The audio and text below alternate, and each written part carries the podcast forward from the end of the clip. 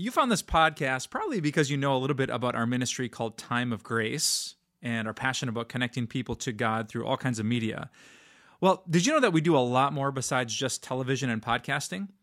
If you check out our website, timeofgrace.org, you're going to find tons of ways to learn about the good news of Jesus. From daily written devotions to daily video devotions, tons of podcasts, blogs, our Bible Basics series called Bible Breath, and books and books and resources and more resources to help you in your walk with God. So if you're interested in any of that, just go to timeofgrace.org. As culture, we are completely burned out. We see that in two areas of our life, and we're going to be talking about one of those this week. And we see it in our work and we see it in our relationships, especially in work. But maybe this isn't you. Maybe all your things are great. You feel supported. It feels like your deadlines are being met. You don't feel overwhelmed. You have this separation between work and home. But chances are that's not you. 76%, get this, 76% of workers are experiencing the symptoms of burnout. And so, what has happened, especially these last few years, people have decided, well, I'm going to move. I'm going to try a different job. And I cannot tell you how many people I know that have tried a different job or moved to a different city. But here's the deal 70%, 7 out of 10, have gone to a new situation and it's not any better. So, they have a new job, they have a new position, they have new coworkers, they have new managers, which is usually the reason people leave companies because they can't stand their manager. So, all of this is new and probably new money but it's not any better. That tells me it's not an environment issue, it's a here issue. The good news is this the Bible has so much to say about what is going on in our heart. So, where do we start?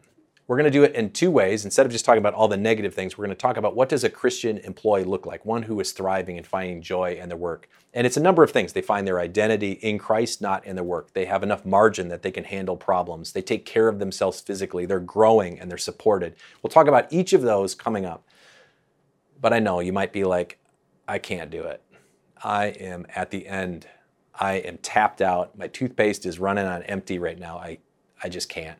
The last thing you want is some other list of things that you should be doing or not doing so you can feel more inadequate. Well, you're not alone. Truett Cathy, he is the founder of Chick fil A, had a famous phrase. He would say, How do you know who needs encouragement? He would say, If they are breathing. I'm guessing you're breathing, so let's get some encouragement. The prophet Jeremiah, you might not even know Jeremiah. I'm guessing you barely read the book of Jeremiah or his other book, Lamentations, which is literally complaints to God about his situation. But this is Jeremiah. He is left in Jerusalem as the prophet. All the best and brightest were shipped off to Babylon. And that's Daniel, like Daniel in the lion's den. It's Shadrach, Meshach, and Abednego, the three men in the fiery furnace. And so I don't know what his first sermon is like. He's like, Greetings, fellow C minus students. But this is what he did. So he had to preach to the people and he complains and he complains and he complains. And Lamentations is a book you would barely open because it's so depressing. But in the middle of it, we have hope. Lamentations chapter 3, 18 to 24. It's a little bit long, but listen closely.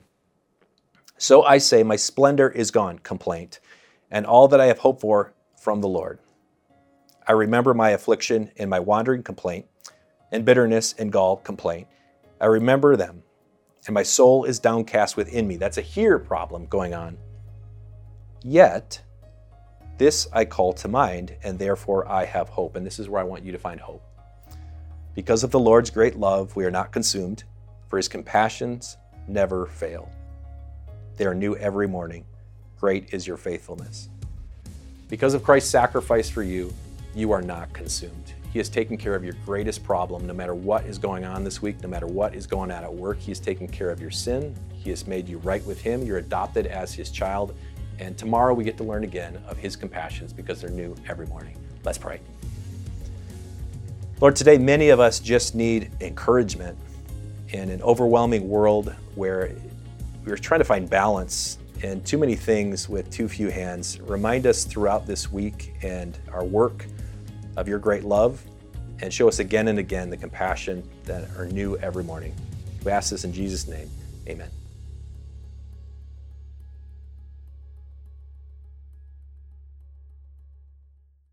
I don't know if you know this, but you are not your work. And when we talk about this balance of burnout at work, this is probably the most important thing we need to keep in mind. You are not your work. And what does this look like? This is especially true for men. When you go to a party, what do you want to talk about? Or when work is going well or people are really proud of the work you do, do you feel better about yourself? When it's not going well, do you start to feel depressed? This is a roller coaster and you do not want to get on because you have an identity that is in Christ. This is where the struggle really happens. When our identity becomes a work, we feel like a hero. And you know what? It feels good to be needed. It feels awesome to have 75 key rings on your chain. It feels good when people come to you to figure things out. And just even as a parent, when your child is scared and they run to you, that feels good. It feels good if they don't know how to spell something or they know math at least before second grade and you can help them out. Like all of that feels awesome. Moses was about to receive an important visitor. His father in law was coming into town, and everyone wants to impress their father in law. And then here is how it goes down Exodus chapter 18. The next day, Moses took his seat to serve as judge for the people, and they stood around him from morning till evening. When his father in law saw all that Moses was doing for the people, he said, What is this you are doing for the people? Why do you alone sit as judge while all these people stand around you from morning till evening? Now listen to how his identity is connected with his work. Moses answered him, Because the people come to me to seek God's will. Whenever they have a dispute, it is brought to me, and I decide between the parties and inform them of God's decrees and instructions. If you haven't noticed, he's saying, I'm a pretty big deal. Moses' father in law replied, What you are doing is not good. You and these people who come to you will only wear yourselves out.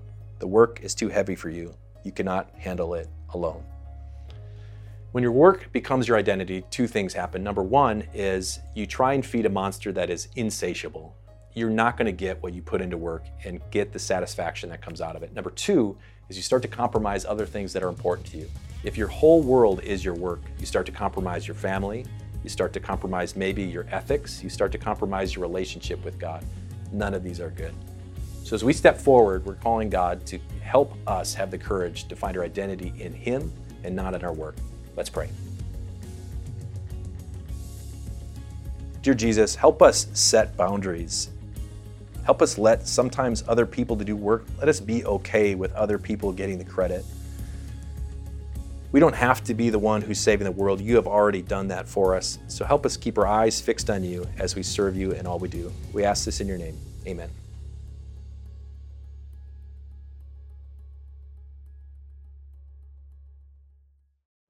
This week, we're talking about burnout at work and what makes an employee who is not burned out. Number one is your identity is in Christ and not in your work you're finding your value in Jesus as you're being filled up so that you can pour into other people. Number two is that you have enough margin in your life that you are able to pour into other people. So recently, my daughter and I took a trip to Disney World, just the two of us, and we went. And one thing you have to know about Disney is the estimated ride times are a complete lie. So you get in line and it says 55 minutes, and you get there in 20, and you think, I have just gamed the system. This is amazing. There's only one time it was even close when they announced over the loudspeaker that the ride was running at like half capacity and a lot of times standing in a singular spot, but we still actually got on the ride under the estimated wait time. So why is this? Disney is not stupid. They are putting margin in their estimated wait times so that you're not frustrated if something comes up. Do you do that with your life? Do you do that with work?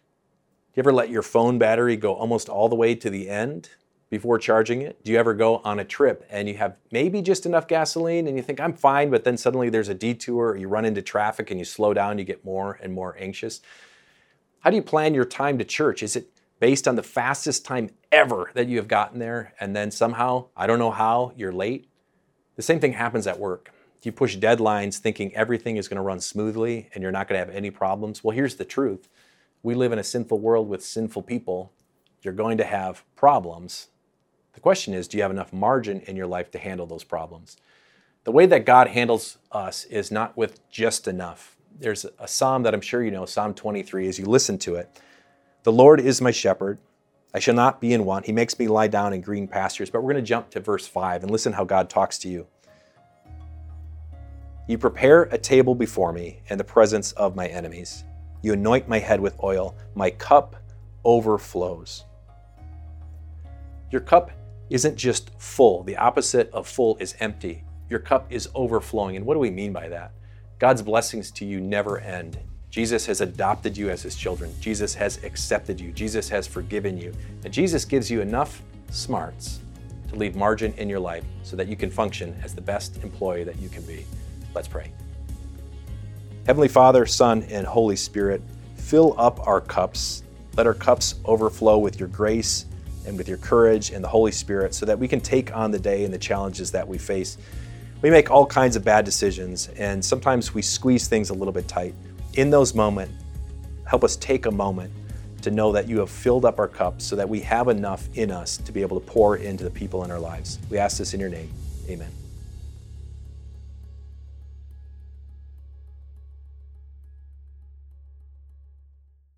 Okay, one more Disney story. My daughter and I went at Disney World and we were staying at Port Orleans and we got onto the boat. And I know when I say boat, I sound like I'm from Wisconsin. So we got on the boat, and this is the most inefficient mode of transportation on the whole entire planet. When we were walking on the sidewalk, we were moving more quickly than this boat was. But we get to the dock, and a man, he's 60s, I think it was kind of a retirement job. He's wearing a semi ridiculous outfit, but he was so pumped. He asked where we were going, and he directed us to the to the boat with the right flag and we got on it. And 20 minutes later we went the 100 meters away and got to the right spot. So all this is happening and we got back and he was still excited and wanted to know if we saw everything that we wanted to see. And i thought man this guy loves his job. And his job is directing people to get on the most inefficient mode of transportation of all time. I'm thinking why does this make sense? It might make sense like this. I think he saw that he had a purpose in probably Disney terms, he was making magic. But what he was doing is he was giving people this experience so that they could have a great time. I don't know if you've been able to do that, but how do you connect what you're doing to something greater? And I know you're going to burn out if it's not connected to the greater mission in Christ. When I say purposes, I really mean purposes, plural, that you are finding a purpose in what you're doing immediately, but also a purpose on a bigger picture. How am I serving God when I do this? How can you use your abilities to best honor God? And you're like, yes, all right, I'm going to do this today. Except then today happens and then tomorrow. And do you ever feel like you're doing the same stuff? There's a myth, a famous myth, and these things, when you do it repetitively, is called Sisyphean because Sisyphus was condemned to have to push a large boulder up a mountain, and then every night it would roll down. And for eternity, he had to roll it back up, and then it would roll back down, the same thing over and over and over again my wife and I got to go to Cancun. It sounds like all I do is go on vacation, but we were in Cancun and I remember getting up in the morning and we were walking along the beach and we'd go for a jog on the beach, but every single morning the seaweed makes its way in. And the workers would be out there. They had a tractor and they had trash sacks and they had uh, rakes and the whole deal. Every single morning they cleaned up all the seaweed. And I'm thinking, like, they get up tomorrow and it's the same exact thing again and again and again. Does it feel like that? Does it feel like the work you do is like the same stuff, the same garbage landing on your desk, the same things you got to do? And, and, you're like, I just do not want to deal with this person. I don't want to deal with this stuff again and again and again. So, how do you see your way through it? Connect your purpose to Christ. The Bible says whether you eat or drink or whatever you do, do it all to the glory of God. Serve people as if you're serving God. All these things are saying that I have a greater purpose that I am doing here, and I find a passion to do that. In the Bible, we celebrate every spring this idea of a passion, and the word passion is actually the Latin word for suffering. And you think that that doesn't make sense. When we celebrate Jesus and what he has done for us, we don't celebrate his burnout. And why is that? You burn out if you're suffering through something you don't love or for something you don't love. Christ suffered for someone he loves that someone is you. So take that passion that Christ has put into you and put it into the work that you have. Let's pray. Dear Jesus, first, thank you for suffering, uh, your passion for us, but help each of us find the things that we are passionate about. Help us see more clearly today how your work honors you. We ask this in your name.